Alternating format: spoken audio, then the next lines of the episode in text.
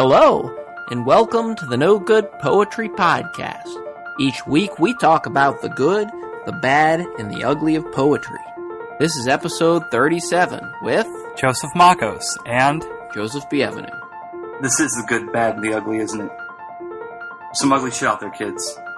Let's make the world safer for poetry.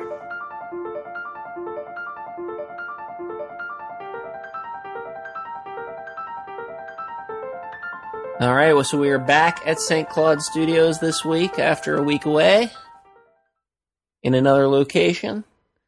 Uh, and we have with us returning guest, poet and editor and publisher, Megan Burns. Yay. Hey Megan, Hi. welcome back. Thank you. And we're going to do another installment of six poets you may not have heard of before. Cool. Yeah. So, I don't know how, how we're going to begin here. Who wants to begin? I'll begin. Yeah, Megan, you want to start? I'll off? begin. Tell us about a few. I don't know this poet, so I don't know her either. But I bought this book on small press because it looked really interesting. It's called Beast Girl and Other Origin Myths by Elizabeth Acevedo. So, were you just like scrolling through SPD? I think it was on one of their like best of list. I love Okay. a, I love a good list. Yeah, or maybe it was like a top 10 seller or something like that. But I love origin myth poems as well. It says she lives in Washington, D.C., and she's done a lot of stuff. So you can Google her probably if you're super interested. Um, this is the first poem in the book. It's called La Ciguapa for the Antilles. They say La Ciguapa was born on the peak of El Pico Duarte. Balled up for centuries beneath the rock, she sprang out red, covered in boils, dried off black, and the first thing she smelled was her burning hair. They say Atabera carried La Ciguapa while in frog form, held her low in the belly until squatting she laid her into soft dirt, an egg made of ocean. Millenniums later, La Ciguapa poked through and the blue water burst grafted onto her skin. They say La Ciguapa pried her apart her jaw and spit herself out, soft and malleable, but at the last second her legs scraped against fangs and inverted her footing. Her backwards facing feet were no mistake, they say. She was never meant to be found, followed, an unseeable creature of crane legs, saltwater crocodile scales, long beak of a parrot no music sings forth from. La Ciguapa, they say, was made on one of those ships, stitched and bewitched from moans and crashing waves. She emerged entirely formed, dark and howling, stepped onto the auction block, but none would buy her. They wouldn't even look her in the eye. They say she came beneath the Spanish saddle of the first mare, rubbed together from leather and dark mane, hungry, that she has a hoof between her thighs and loves men like the pestle loves the mortar. She hums them into the th- cotton thick fog of the mountains. They follow her nun word, sing song, and try to climb her tall and dark and rough as sugar cane, and don't know until they've whittled down how they've scraped themselves dead. They say the men were the first to undo her name, thinking that burying it would rot her magic. That long cry they were compelled to answer. They hung all five-toed dogs because they alone knew her scent.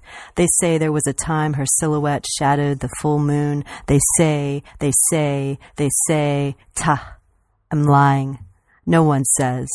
Who tells her story anymore? She has no mother, La Ciguapa, and no children, certainly not her people's tongues. We, who have forgotten all our sacred monsters. I wonder, is that like a Can I see the book? Mm-hmm. I wonder, is that like a a riff tiny on book, an huh? existing myth? I didn't Google it. I didn't look it up. I like the idea. I mean, I like the, I don't usually like poems that are that narrative. So it's interesting to me reading this book because there are a lot of like really narrative poems in there Yeah. that tell stories, but, but it's an origin myth book. So I guess I expected there would be stories. But I love the imagery in that poem. And then I love at the very end how it's just like, I'm going to tell you this whole story about what they say. And then just kind of Yeah. flips it in the end where it's like, no one says anything because we don't tell these stories anymore. Forgotten monsters. Yeah. Yeah. I love the idea of all the things we've forgotten in our societies, all our forgotten knowledge. The sound is. I like the sound of that a lot too. I like. I like the stitched and bewitched of and passing waves. That's nice. Mm-hmm. I think- it's a good like yeah. Yeah, my favorite is uh, she has a hoof between her thighs and loves men like the pestle loves the mortar. Oh, that's good, a like beautiful pestle loves the image. Oh my That god, yeah. that's sexy. I mean, come on. I love that. Nice. What press is that? That is from Yes Yes Books. Okay. They actually put out a lot of great. Um, Yeah, I think I've Writing. seen some things from them before. Yeah. that were good. I mean, it's a little tiny book. It's only um, it's only like 30, 36 pages. Wow. It's kind of like a, uh, it's a chat book, I Do guess. you want to read one one more of hers? Sure. This is called um, Salt After Pariah by Marcos Dimas, circa 1972. A carton of salt had been placed on the rocky ledge separating me from the Hudson River. I climb, grab, pour a dime into my palm. Didn't know then it was left as an offering. Mommy upends the back of my hand, says, Deo eso, eso la deo una bruja. For a whole month, I'm afraid to sleep. Clutch my Barbie sheets, afraid my seasoned hand will float and claw at air on its own, afraid there is someone other than me in this body, mujer embrujadora. You of all things knotted and kinked, skin of every color found in plum of storm torrents of flesh that knows the collision between cuerpo and malecón. Mommy sensed the salt inside, knew the blue dog you were painted to be. Close lipped witch, I felt your cowrie shells of teeth along my wrist. I've learned to chew magic like it was cassava. Woke one morning carrying a red sun for a forehead. You taught me that. How to cross my ankles, but sharpen my daggers. How to hoist myself at the water's edge. How to pose pretty, then file my nails into stones. Twirl in circles of rum scented cigar smoke. Here, now, alone. Nice. Yeah, I like them. Yeah, that's a neat little book. They're An cool. elephant on the cover. It reminds me of um, Rudyard Kipling's images on some of the covers of his books. Uh, yeah, I guess that's That's it. Yeah, interesting. yeah. Yeah. What's the name again? Beast Girl and Other Origin Myths by Elizabeth Acevedo. Acevedo? Nice. So I don't know. Do we want to uh, alternate? Go to another. If you if you do one now, I'll do the third one. You'll do Okay. the third one, Yeah. and then we'll go. Well, We'll do round robin. we'll go round and round. Round robin it. Um, I don't know. Which one do I want to do first? Maybe I will do Susan Wheeler first. Um, and I don't really, you know, I think I actually did not know who Susan Wheeler was, except I maybe had seen some of her poems here and there. Uh, but I think I was just in Faulkner Books one day and just looking through. And I was like, oh, this looks interesting. I love this. I love these stories because you always think of poets reading other poets that they know. And it's like we're debunking that myth. Yeah, it's it's well- true. We just buy books. We don't know who you are. Well, You just wanna read you your also get poems. bored, and you're like, I want something that I haven't read, so I'm going to just try to just pick up a bunch Yeah. of stuff that I don't know what it is. Right? Yeah, Um, it's cool. It's good for people to know that happens. no, it is. Yeah, and I think I've so I think the the first thing I found was this. Like it's essentially a selected poems, but it's got kind of a funny assorted poems. Uh, and then later, I got one of her one of her actual collections. So I guess you know she's kind of a more more recent poet. I think she kind of you know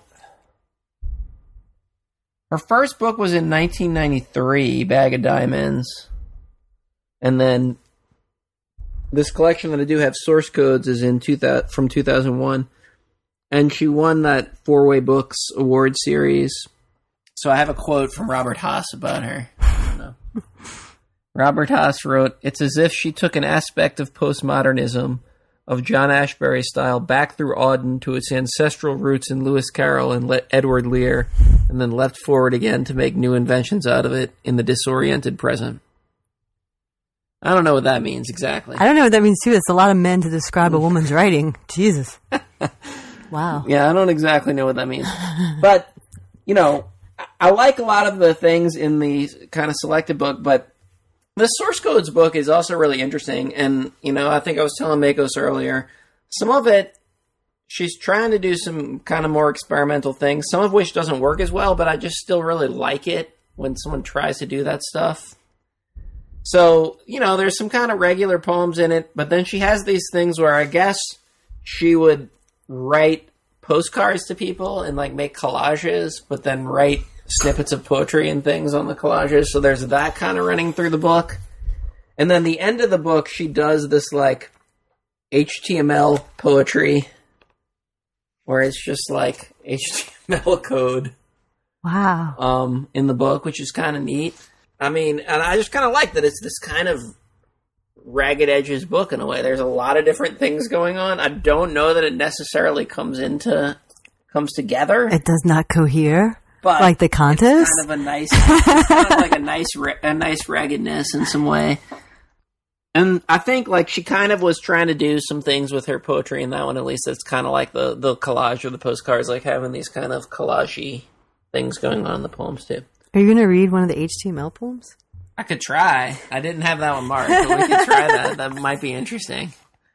Uh, but this is one of the more traditional poems in the book. So all the poems in source code too are they're just numbers for the titles. So this is twelve.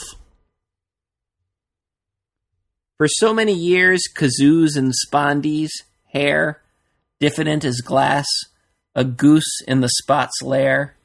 But he lays it on me like a recipe, and I'm following his each charm, the stars daubed on the back painting, every false alarm. She went round and round and round to get to here, again and again, the smirk, giggle, the hair, a shouldered swirl, a dip, a zoned out stare. He was a free woman noodling. He was untethered and alive. I took the tree boughs and I waved them. I was on his side. She went round and round and round and then was here. Hmm. And there's this kind of collage opposite of like people in some sort of 70s living room. Two men like pulling a woman's hair up. I don't know what's exactly going on there. Um, I don't know. Should we try it? I don't even know how you would read these HTML poems. It like it's like just literally HTML. I'm actually. I, I mean, I wonder what would happen if you just copy pasted this into. If you ran the program, that's what people ask me about basic programming because it has a program in it. Because this has like a normal, it's like normal HTML header, like you know, HTML head title, outer doc, hmm close tag title. Well, maybe it, you just links to a style sheet, style one CSS. I don't know.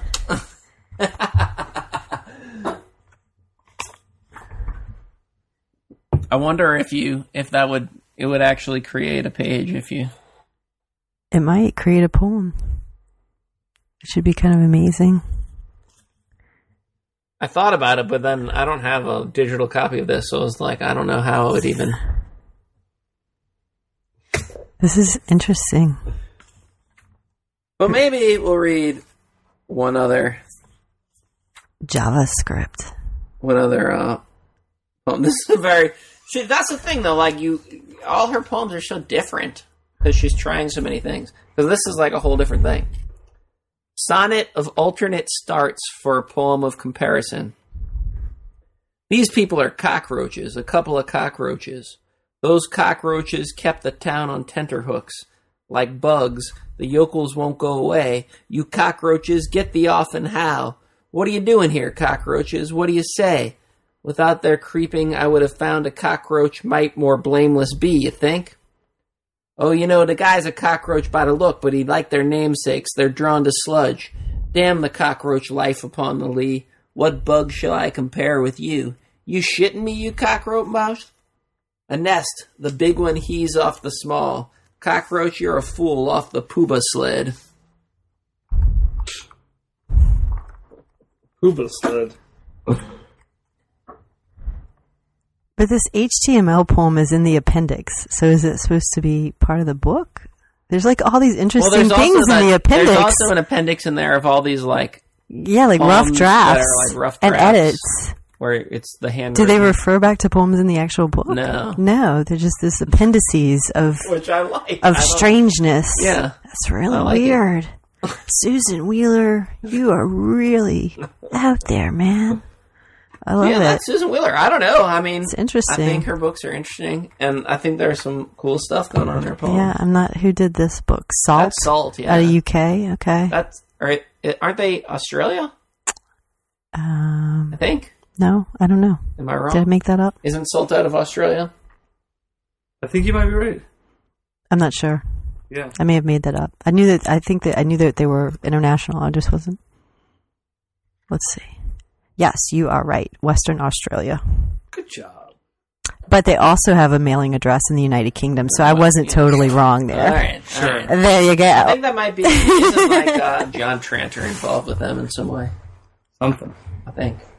And I remember seeing some other people in the book on her salt. trying to think who else would be on their press. For a while, there are a bunch of people out of Salt that are that are American. In fact, I think uh, one of past guest Nathan Nathan Hoks's books was put out by Salt, Really? even though it was for it was through the National Poetry Series, but it was through Salt. Salt Oh, was the one who actually published it for some reason. I don't know why. Huh. Well, All right, Makos, you have a poet for us? uh, I've got two po Well, we can talk about one Yeah, poet. let's- We're doing one at a time. one. Let's start with one poet. I guess.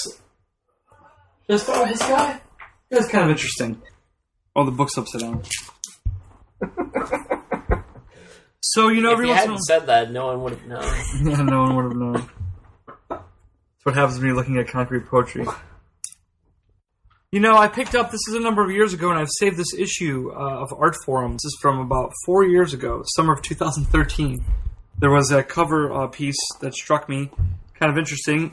There was a visual poem on the cover of Art Forum, and uh, concrete poem, and uh, so it kind of pulled me in because I'd never heard of this guy, Carl Carl Andre, who is a sculptor by trade but uh, there's a lot of cool little pieces uh, about him, and uh, there's a lot of cool things that they've got in this uh, sec- this one section of art forum here.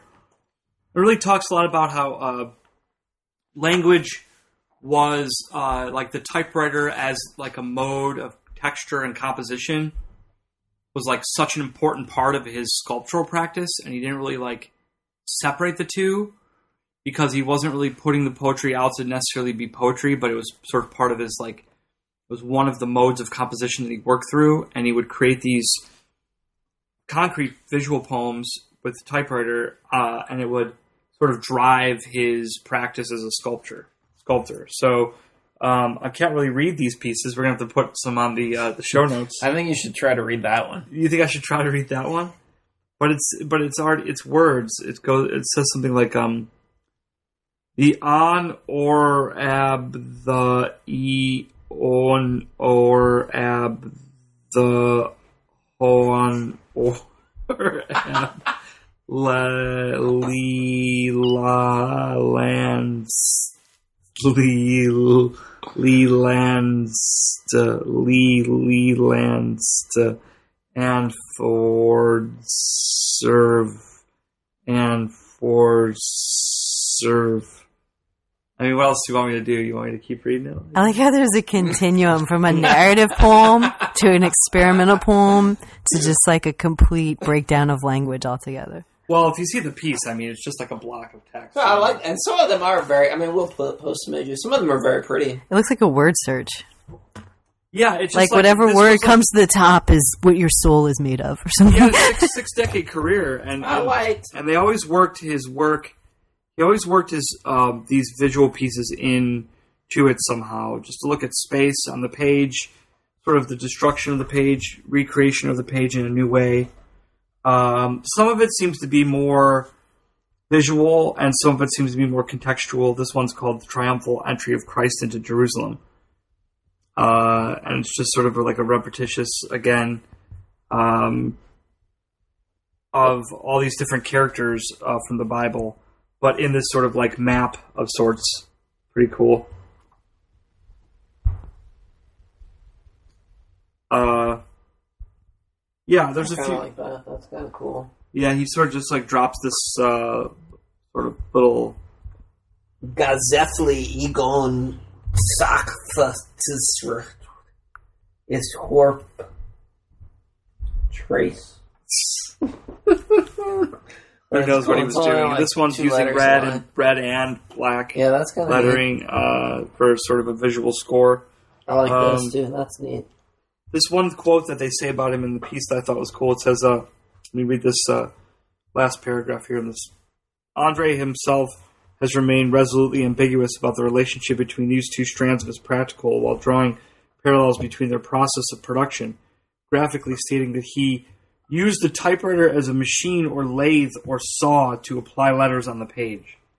It's kind of like the idea of using the typewriter as just like another thing in the workshop. Yeah. Another, another, you know, another tool in the workshop, and you just like drop a piece of paper into it, just like you would drop a piece of saw into a piece of uh, piece of wood into a lathe or a piece of wood into a saw, and you just kind of carve at it and, ty- and and work at it. I kind of like that idea. It's pretty inspirational.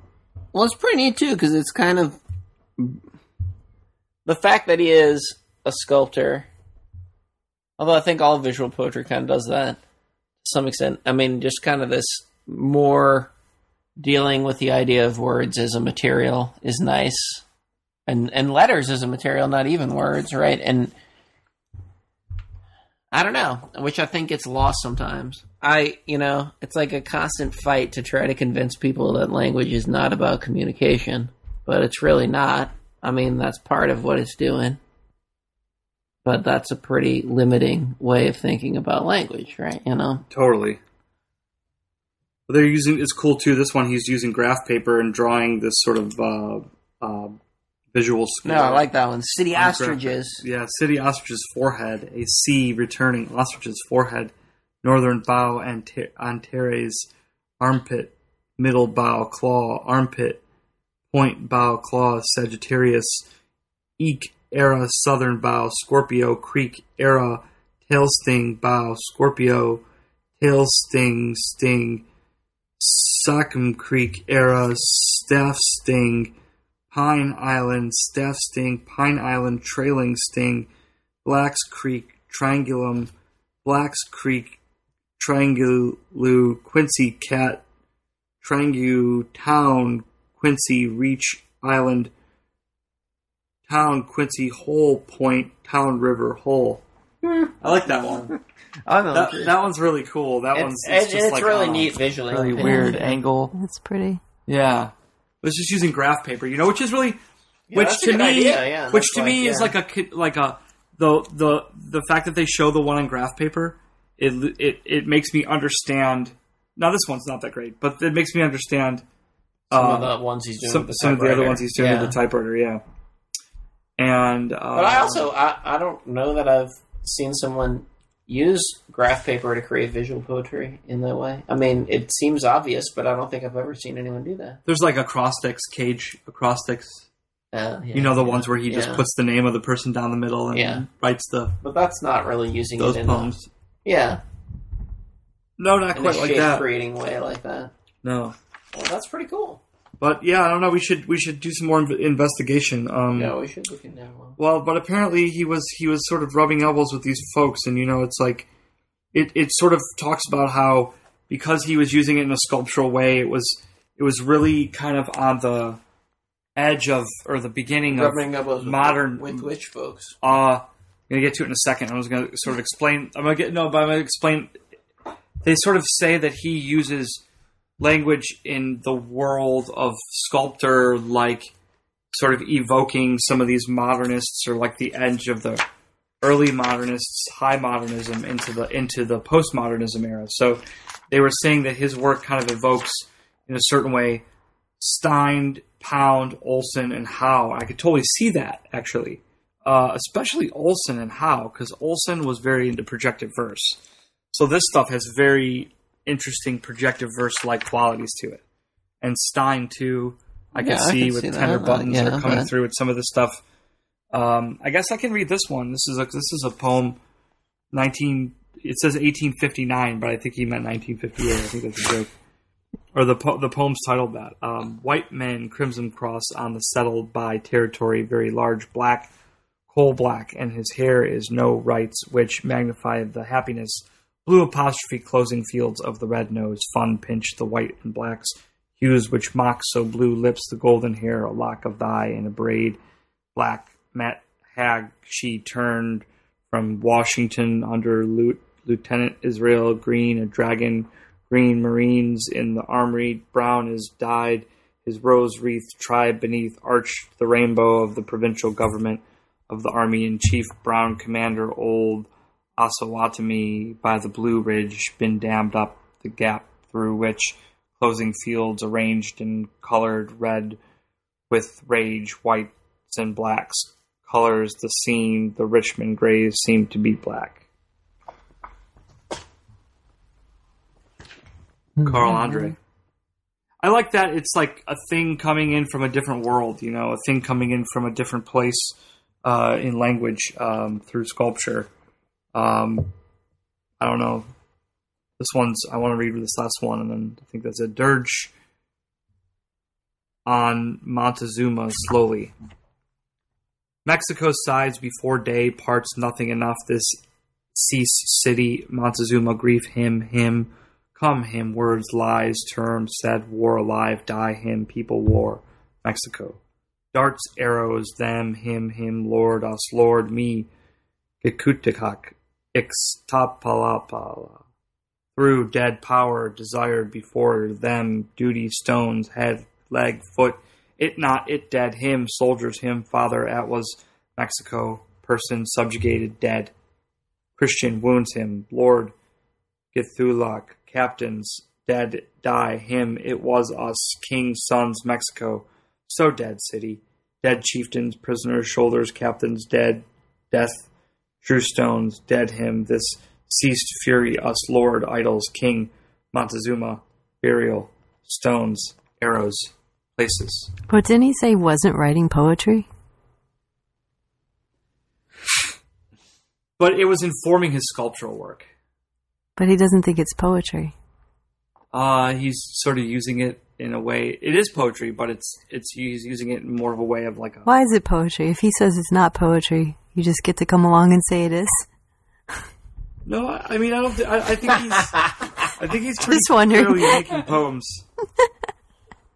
If someone clearly says I made something and it's not this.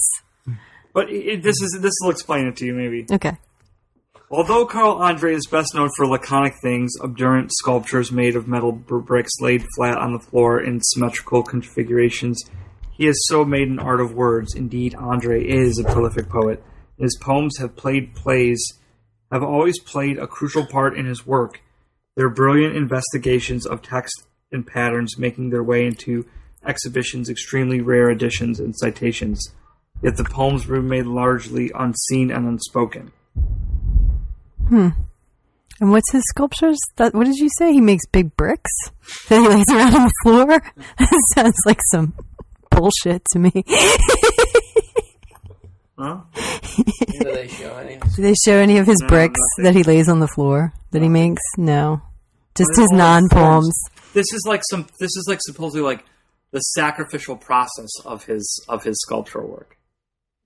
Hmm. I'm gonna. The emperor has no clothes.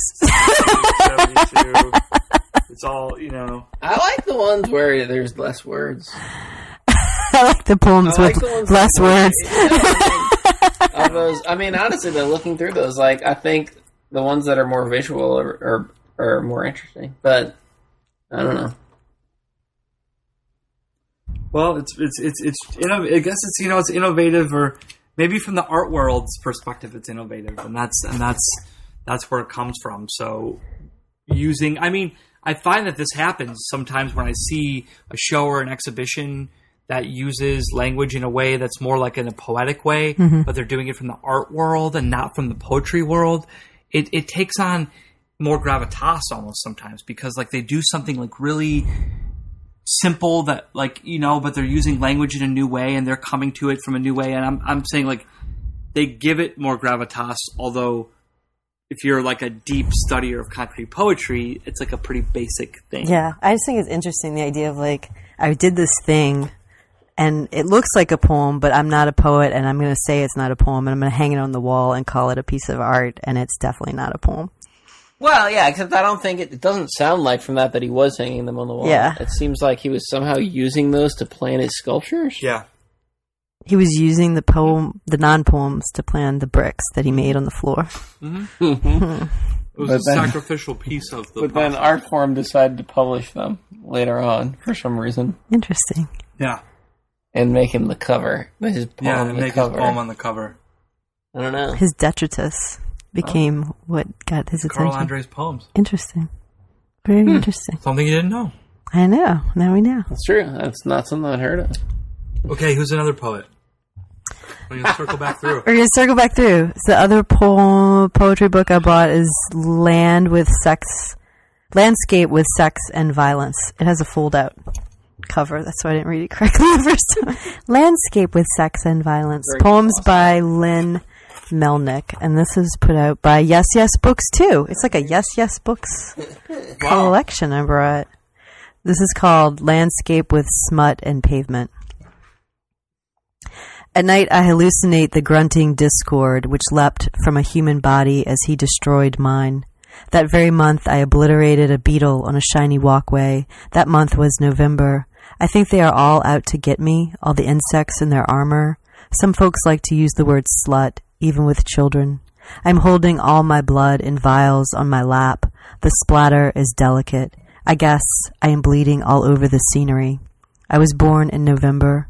But you want to hear about the clean stretch of pavement where a beetle once lived, or the surrounding archways that were the kind of architecture that bodies who have been treated gently like to enjoy. The kempt lawn was always kempt. I was disparaged on that terrain. I was smut. The rest was burnished. Hmm. Pretty, huh? Pretty terrifying. It's weird. Both of these are kind of more narrative than I normally read. Um, Yeah, I guess that sort of has. But I like oh, them. kind of has a narrative to it. it does. I mean, I think it does. I think it has a narrative, and I and I normally don't read as narrative as these two books are, but I do like the imagery in these books. Like the Beatles. Yeah, I haven't finished like this one, so I, Beatles, even the Beatles. so most of the titles of this are landscape with something. They're all landscape poems. This is landscape with wonder and blowback. If I'm not a trinket, I blend into concrete. So I rip my denim and bring enough must to the car lot to call it a cat house. The men are busy. I stand quiet until they are busy about me. The bleak sun brightens on cement, sliding into a feed ramp, no trigger guard, and you know how chatter happens quickly among the, gra- the gathering crowd? Dude, not a cloud in the sky. Onlookers wonder how hard I fuck on gravel. Hard. I am the notched, cocking handle of any of your guns. No one can safely touch me. Everybody in my memory is young now. Everybody in my memory is old, though. That's the blowback where my loose heart will fire. oh, I like that one. I like that one more than the first one. Yeah, that's that that one's pretty intense. you want me to read another one?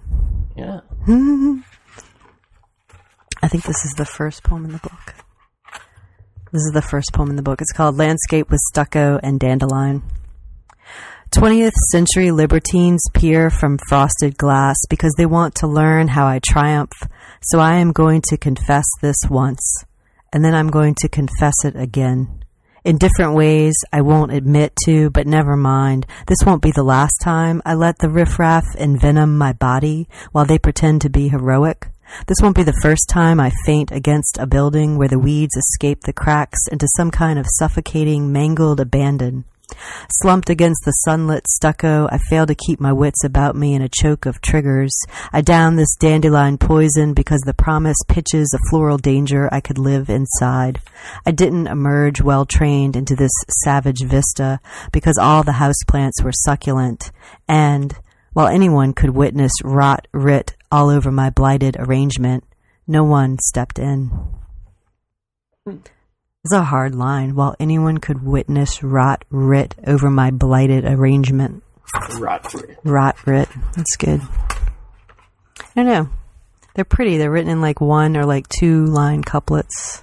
So is this another very- just like happenstance finding book? I I don't know. I'm a sucker for list on SPD. I'm just like, what should I read? What's everybody else reading? Yes, yes. Here. Yes, yes, is putting out a lot of good books. Yeah. That's an interesting looking book too. It looks Yeah, and it's pretty. totally different. And it has Yeah. it not only does it have the fold out cover and then it has like the writing inside the actual cover itself. It has a piece of the poem and the blurb on the inside, French folds. which I like. French folds, yeah, glossy cover. Very one glossy. This That's is yes, yes, books again. too. Very different from this I one don't know though. how Yes Yes gets these books make, made. Yeah, Let's let's ask them. I mean, that's pretty cool. I like. I, I, like that a lot. one. Yeah, I even it like the glossy yeah. cover. It's Well, got and, it, and it's got the nice like texture, mm-hmm. texture printed inside of the. Background. Yeah. I mean, this book has a texture to it. The um, the Beast Girl book has a. Te- it's not a, just a flat matte Oh cover. yeah, even it has that's a an texture interesting to it. cover. I don't like it as much, but it's still yeah. That It cover feels nice. is- Very is nice stock interesting, yeah. they use. Very nice books. And the paper is actually kind of interesting in both of these.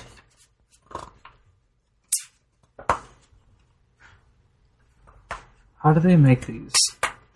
Yeah, wonder who, who they print through here. They're based in Portland. Yes, yes, books from Portland. Could you says- please contact us and let us know how you print your things? 45 Blue Note edition on the back of this. I know, I noticed that. Well, maybe we'll have to have the Yes Yes books on for an episode. You should talk to them. Uh, yes, them. yes, books. Why don't you come get a table at New Orleans Poetry Fest? Yeah. Neato. Yeah, I like I like their I like their I like this. Very pretty. Yeah, it's a little something little something bonus. I you know. a little bonus. I'm a sucker for a pretty poetry book. So I'm going to go back in time a little bit for this book. Um, so this is another book I found on accident, but I found it browsing the shelves of Bookstar Whoa. in when Bookstar used to be in Jackson Brewery, I remember browsing the shelves at Bookstore. which was Bookstar. usually back in the day. usually not a very profitable endeavor for the poetry section. Mm-mm. It was like a uh, Barnes and Noble Yeah, precursor of like Barnes and Noble. Yeah. The- in the in the days of Walden books. Do you remember Walden books too? Yes, that was a yeah. thing. It was yeah, it was kind of like all that thing. So normally the poetry section was pretty uninspiring, but I, so I was going through just really trying to find anything, and I saw this name and I was like, hmm, why does that name sound familiar? Why does that name sound familiar? I have to confess, I was pretty obsessed with the band Pavement throughout college. I probably have seen them play more than any other band I've ever seen play. Really? Uh, yeah. So I listened to my fair share of the Silver Jews, and then I was like, "Oh, David Bur- Berman, that's the lead singer of the Silver Jews." And I was like, "I didn't know he wrote poetry." So I was like, "Well, I don't know. This is probably not going to be very good." Let me get it. But then I looked Sold. the back, and there is a blurb from James Tate. So I was like, "All right, well, let me like per- peruse through." And I was like, "Well, this doesn't seem too bad. Let me just buy it and see." Uh, and I ended up really kind of liking this book, Actual Air. Um, and it was also put out by Open City, which I think this was like right when Open City was starting. And I think at that time, I was really kind of excited about them as a press. I thought they were kind of doing some interesting things as far as trying to bring poetry to people who wouldn't necessarily be interested in poetry. Um, Are they still around? I think they're still around, but they sort of have floundered to some extent, in my opinion. They used to have a magazine that was kind of good, and it just got really bad. And I don't think that magazine exists anymore. I could be wrong. what was it called? Uh, what was it called? I think it was called Open City. Huh. Um, but they were kind of doing some interesting stuff for a while. But yeah, so uh, you know, David Berman. The reason I knew him was, you know, he was in the Silver Jews, which which Steve Malkmus was in. That was as well. Um, but in the Silver Jews, Berman wrote the lyrics, it- unlike in Pavement. Um, and it was kind of strange because as Pavement got more popular, people started thinking of Silver Jews as a as a Pavement side band, but it actually pre-existed Pavement. It was yeah, that's a whole other uh, other kind of things. But then what I also didn't know was so I think I I found that book the summer before I started at UMass in the MFA program, and I was in my first poetry workshop, and Jim was like, "All right, everyone, what what did you read? What poetry did you read over the summer?"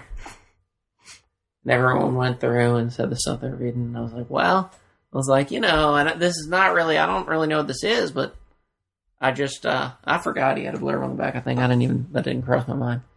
And I was like, "Well, you know, I I like this band, the Silver Jews, and I found this book by him." And, and Jim was just like, "Ah," he was like, "Yeah." He's like, "That's a good book." He's like, but he needs to stop making music. That motherfucker. He needs to write more poetry and stop stop with the stop with the rock bullshit. Like that's just a waste of his time. He needs to be writing more poetry. That's what he got famous for. oh yeah. So I don't know. So I was like, okay, you know. Um, but I mean, it, it's interesting to me too, as far as like his poetry, because I think his lyrics to his songs are actually much more experimental than his poems are. Uh, but his poems kind of have this nice kind of straightforward appeal to them while still having this kind of pretty lyricalness to them. So I don't know. Let's read a couple of his poems here. Classic Water. I remember Kitty saying we shared a deep longing for the consolation prize. Laughing as we rinsed the stagecoach.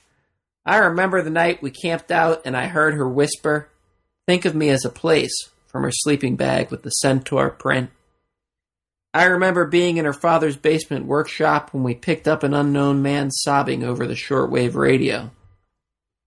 And the night we got so high we convinced ourselves that the road was a hologram projected by the headlight beam. I remember how she'd always get everyone to vote on what we should do next, and the time she said, All water is classic water, and shyly turned her face away. At volleyball games, her parents sat in the bleachers like ambassadors from Indiana and all their Midwestern schmaltz. She was destroyed when they were busted for operating a private judicial system within U.S. borders. Sometimes I'm awakened in the middle of the night by the clatter of a room service cart and I think back on Kitty. Those summer evenings by the government lake talking about the paradox of multiple Santas or how it felt to have your heart broken. I still get a hollow feeling on Labor Day when the summer ends. And I remember how I'd always refer to her boyfriends as what's his face, which was wrong of me, and I'd like to apologize to those guys right now wherever they are. No one deserves to be called what's his face. He's funny. Funny poems are hard. Yeah, he has nice little humor in them. They're good.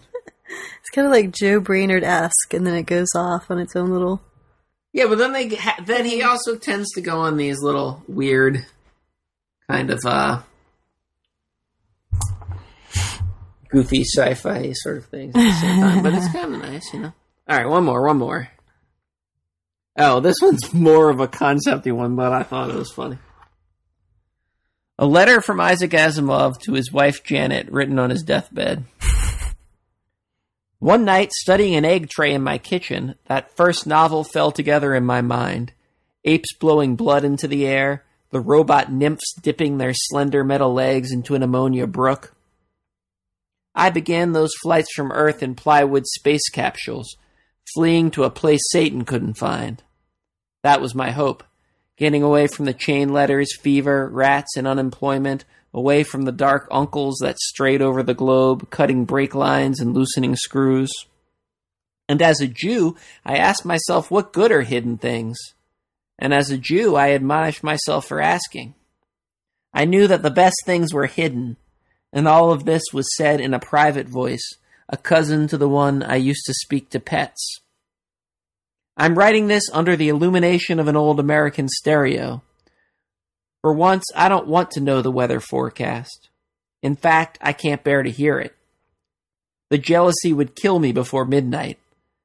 Perhaps they'll make jokes at Doubleday tomorrow. I can imagine an intern asking, What were his last 10,000 words? I want to know too.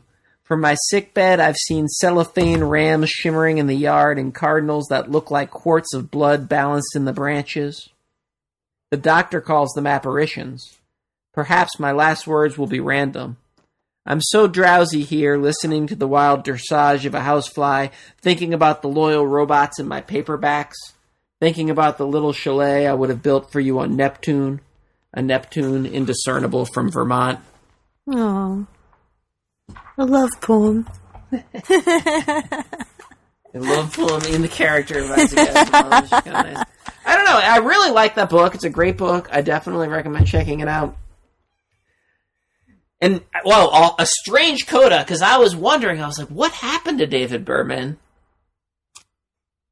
Because I haven't heard of him either musically or poetry wise in a very long time. So apparently, uh, he stopped. Silver Jews stopped. He said, "We're we. I just want to stop. I don't want to keep doing this forever, and I kind of want to end before we start making bad music," which was a wise enough choice. But then this really weird thing happened. Apparently, oh well, he was he was doing this um this blog for a while, which was kind of cool. Menthol Mountains, where he would sometimes post poems and just sometimes post other weird things. But that ended in 2015. But then recent, not too recently, I guess, but kind of recently. Now I don't have on here when it happened.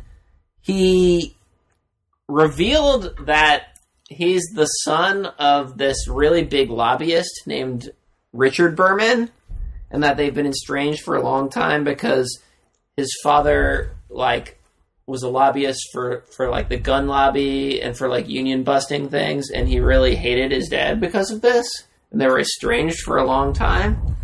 But he revealed that that was his dad, which he never never let anyone know before, and he uh he had like made this kind of ultimatum like stop doing this lobbying work or I won't have a relationship with you anymore. And his dad refused. and um they they didn't speak for a long time. Uh and he in this post he called his father evil, a human molester, a scoundrel, and a world historical motherfucking son of a bitch. And said, I'm a son of a demon, come to make good the damage. so I don't know what was going on. So this crazy thing happened. But then, like, in 2010, he revealed that he had somehow, like, begun talking with his father, and he was writing a book about his father. And that HBO had expressed interest in turning the book into a television series. And it never happened. Yeah, and then it never happened. Oh, oh no, because Berman cut cut it with HBO because he said HBO wanted to glamorize his father's life, and that was the opposite of what he what he wanted to do because he didn't like what his father. Well, of course they done. would, because it's HBO. Um, and, and so, and then I don't know, and then nothing. And but then he published this weird book too of like these like kind of comical drawings with little captions. And then I don't know what else has happened to him. I wish you would write another book of poetry, Yeah. David Berman. There's no way David you're Berman. hear Maybe this, you can but- come on the podcast. But I'd like you to write another book of poetry How about he just calls it air? instead of actual air, Okay, synthetic air. synthetic air. All right, well, I have the last poet to close it out, and uh, it's a poet that I don't think a lot of people know about. Um, but it's a poet from the 1930s, and his name is Robert Claremont. Anyone know, know anybody, anybody know Robert Claremont? Nope. I said Claremont to begin with, but it's Claremont. So apparently, I could. Uh, you mean the millionaire playboy? the very one. how did you know, Anthony? How did you know about the Millionaire Playboy, the Tom Boggs novel? Oh, I don't know. It's just somewhere in the back of the head. Okay. Well, there's a novel. Okay, it's a it's a novel about Greenwich Village in the in the 40s and 50s, or I'm sorry, in the 30s, and um, it's it's called Millionaire Playboy, and it's it's Tom Boggs.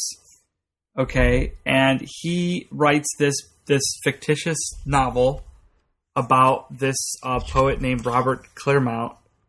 Uh, Claremont, sorry. Wait, but Roger Claremont is a real person, but it, this Yeah. is a fictional. So yeah, so in 1933, Ro- uh, uh, Tom Boggs writes a, writes a book called "Millionaire Playboy: A Delirious and True Extravaganza of Inheriting a Fortune and Squandering It." Oh, here's Yeah. our story of the rich person. Yeah, and uh, it's it's uh, it's a fictitious account of this poet. Um, uh, well, this, this guy- here's the funny part: Robert Claremont is actually a poet, but he but Tom Boggs writes this fictitious story about Claremont to kind of like make this like persona about him, but it's just Okay. totally not But true. that part's made up. Yeah, yeah, that part made up. And it's this, it's this, it's a super rare book, um, all about him inheriting this windfall from a relative and gets all this money and basically just goes off and just blows all this money just being like this poet. You know, just like Just like a- can't have money. poetry rock star going around being famous spending tons of money you know um, it's this fiction book. You can't really find a copy of this book around That's honestly. why Julian stole it from the library. yeah and i hope julian doesn't listen to this because he doesn't i don't think he knows that i have this book. Um, i somehow ended up with this book. I borrowed it and then i forgot about it. Um, uh, and then he moved away to hawaii and i still have his book. And you, Um, you've but it involves You- Maxwell Bodenheim, and it involves all these players from the twenties, all these these um these like these these villagers down in New York, these this bohemian scene, and this guy Claremont is just blowing all this money on everything, and but you found some poems from this Claremont yeah, guy. yeah, yeah, yeah, okay. yeah, Let's yeah, hear totally. one. Let's hear one. Okay, all right, you can edit this, edit out the silence. You While you're finding this, I also like that you've heeded the University of Missouri Columbia's plea that you not remove the slip of paper from the front of the book. Well, because this is from their special collections. And if you actually open up the book in the front cover, you see that it says for Albert something signed by Tom Boggs. Oh wow, it's signed by. Wait, but they. what is wrong with this library? It's, it's signed by the author, but they put like stickers on top of the goddamn. Y'all should signature? definitely put that on the page. I see pictures of that and put it on the. That right there. What? Who did that? Well, Well, let's just place this right on top of the signed. Yeah, Page of the especially especially because especially because there's even clippings of Tom Boggs's life inside the book. Isn't that cool? Well, that's cool, but uh, why would you and look, it's got the original. the old uh, punch card? Yeah. Hand drawn book card from the University of North Carolina at Chapel Hill. All right, Uh, so let's hear uh, hear a poem by this Claremont. Yeah, so uh, there's quite a bit actually uh, online, and there's this famous there's this famous um, photograph. Uh, I, I I I swear to God, I feel like I've seen this photograph before, but uh, it's the there's a there's a, there's a copy of the photograph. They they must have the original or the negative, um, black and white film negative. It says in the Library of Congress, and the title of the the title of the the article is or the title of the, the piece is Redline job feats poet who scammed eight hundred thousand. It's just like a picture of him, like like I'm very confused. So somehow he scammed someone out of eight hundred thousand dollars, but he's still getting fed at a breadline. well, I mean, he lost all the money, All right, and I'm, let's hear I a found. I found an article about him in the uh, in the uh, in some sort of jazz page for poets uh, jazz magazine that says it says is uh, Robert Claremont who is conducting Thursday night poetry groups at his studio at 603 6th Avenue in New York with readers at the moment at readers at uh, at one recent at home including Oscar Williams and Melville Cane and Lieberman and Flockus and Kreymborgs. He had a writing workshop. Okay, I guess got all the poets that we've never heard of. Yeah. We could do. We could look up some of those other poets too for this, some. All Poets. right, let's hear one of his poems. Let's hear one of his poems. All right. Let me get it. So this is one that uh, has been used for teachers uh, for kids, but this is this is a funny one. But I'm this is just a funny one, and I'm going to read another one that's a really good one, or at least decent. Uh, when did the world begin and how? Sorry, this is the answer. This is the poem called The Answers. When did the world begin and how? I asked a lamb, a goat, a cow. What's it all about and why? I asked a hog as he passed by. How will the whole thing end and when? I asked a duck, a goose, a hen. And I copied all the answers to a quack, a honk, an oink, a moo. Jesus. All right. That's a really good kids poem, though. I don't know. I don't You know don't think about that. so? That- My kids would love that. I feel like you know that might be a poem that makes kids stupider. How do Hold on. You could teach them onomatopoeia. I think any kid who found that amusing already understands. Okay. but it's a kid's poem. We'll say maybe this one will be better. Um, Maybe aged not. millionaire dies as body crashes car. Uh, or uh, and I will be a blackness on a little square of gold. Which which poem should we read? I want to hear. I will be Yeah. a, star, a blackness on a a little blackness. star of gold. Beautiful long blonde haired legend. oh my god, is this guy fake? Um, and I will be blackness on a little square of gold. By Robert Claremont. In an evening, a sun will be gold. Sorry, I'm gonna start again. Gonna edit that out. And I will be blackness on a little square of gold. By Robert Claremont. In an evening, a sun will be a golden ball, floating low over harbor, and a light of sun will come in my window and make a square of golden color on a wall and I will stand in the sun, and I will be blackness on a little square of gold. And I will look, and I will say, How nice! And I will look from my window, and I will see great buildings standing proud and high across the water. And I will see many windows and many sides of gold, and I will say, How nice!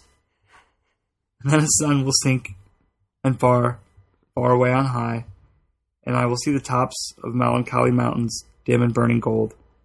And I will look again, and I will say again, "Oh, nice." You know, he almost. I was like, okay, that's not a bad image for a second until he started with the how nice bullshit. I Um, think that's maybe the first occurrence on Six Poets you may not have heard of, where we have one poet that you probably should not have heard of.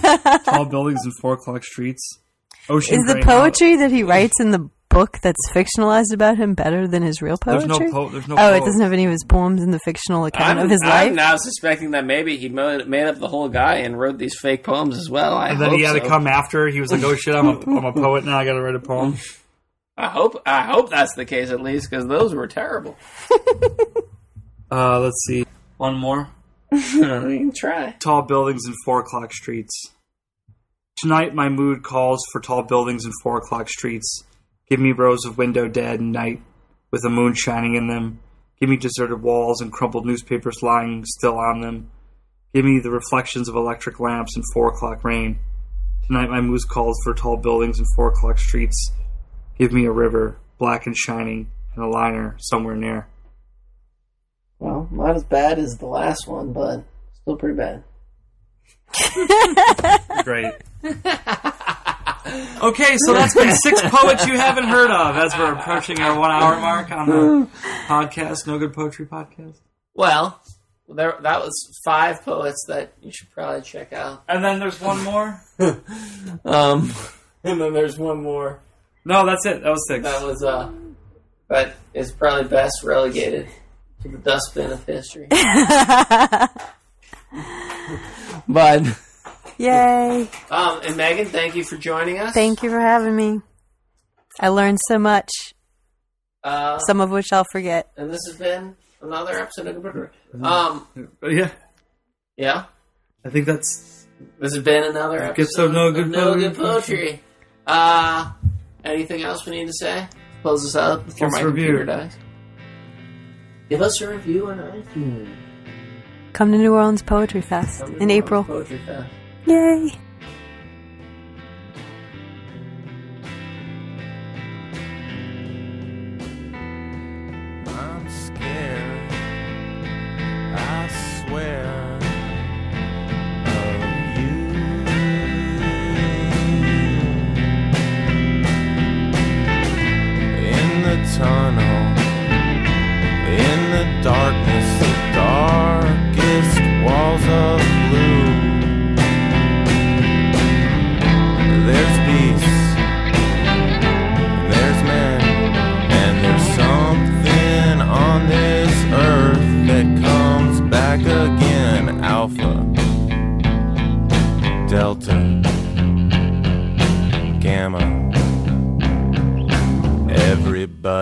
smoked. Well, you can't say, you can't say that my soul has died.